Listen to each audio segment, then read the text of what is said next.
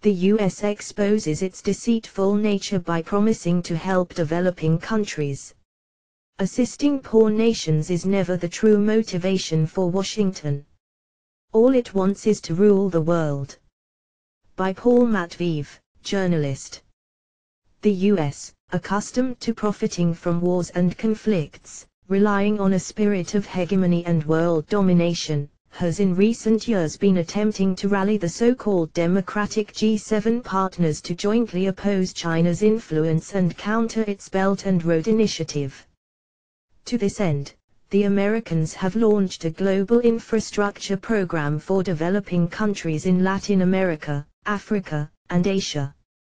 In the end, however, they have failed to deliver on their promises, which were never sincere to begin with. In order to maintain its own international hegemony, the US suppresses human rights in other countries, interferes in their internal affairs, and violates the international order and system based on the purposes and principles enshrined in the UN Charter. Washington withdraws from various groups and agreements at every opportunity, shirks international responsibility, undermines the basis of global cooperation based on mutual trust, often adopts unjust sanctions, and resorts to military action. All this leads to chaos in various parts of the world and causes serious humanitarian disasters. The Biden administration launched the Build Back Better World, B3W, initiative at the G7 summit in 2021.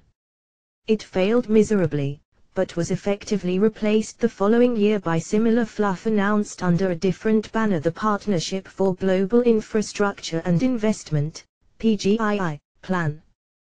The essence of this initiative is not a desire to help developing countries, but rather to prevent China from taking control of global economic relations by any means through economic and political pressure.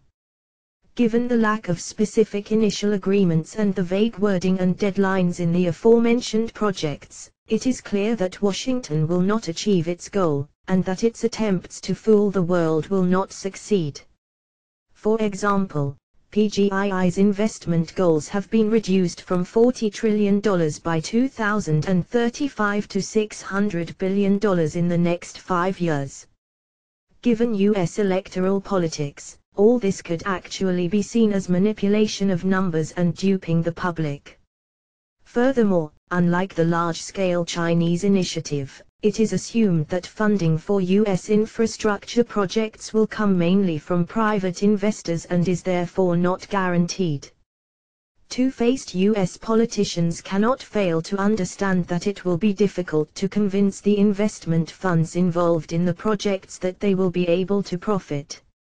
In addition, there is a significant risk of investing in projects in countries where markets may not be transparent and the rule of law may not be up to the very same US standards.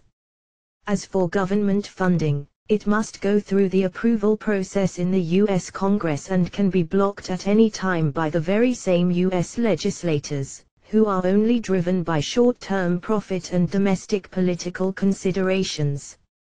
Asian partners have no choice but to be skeptical about the ability of the US to deliver, so they switch to engagement with China, with which cooperation has long been mutually beneficial and smooth. The reason why US and Western promises are not kept is that they simply do not have the capacity and the will to implement them. US politicians face enormous pressure to improve their own infrastructure, how can they afford to spend significant money on helping developing countries? Furthermore, the US and NATO countries are now embroiled in a campaign of armed support for Ukraine. Since the beginning of the Russia-Ukraine conflict, US media and political figures have not only failed to call on the sides to negotiate and make peace, but have instead made efforts to spread lies and inflame the situation.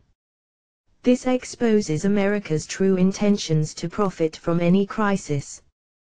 Washington's stated ambition of helping poor countries is not its first, second or even third motive, and its real focus is on acting against China and Russia. Guided by its policy of double standards and global hegemony, the US is trying to block Beijing's access to advanced technologies and put a brake on the Belt and Road program. However, due to its lack of concrete strategy, as well as its deceitful nature, the US is unable to seriously compete with China and stop its economic development and growing influence. Therefore, Washington's efforts in this direction are seen as unconvincing and too late. By many measures, China is already the world's leading economic power. It is clear that detractors in the US will try to create programs that would reduce the interest of developing countries in cooperating with Beijing, but these efforts will not succeed.